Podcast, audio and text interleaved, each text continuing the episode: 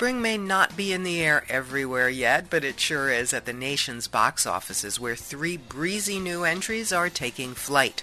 For families, the 3D animated Angry Birds movie takes us along on the ride to find out just why those birds are so darn ticked off.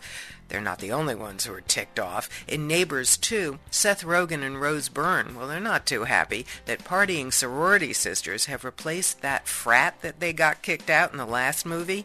Neighbors 2 is the most socially aware, gross out comedy in maybe ever.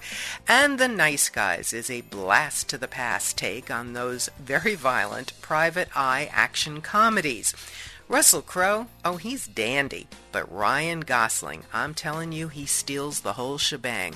I just loved him in The Nice Guys. From themovieminute.com, I'm Joanna Langfield.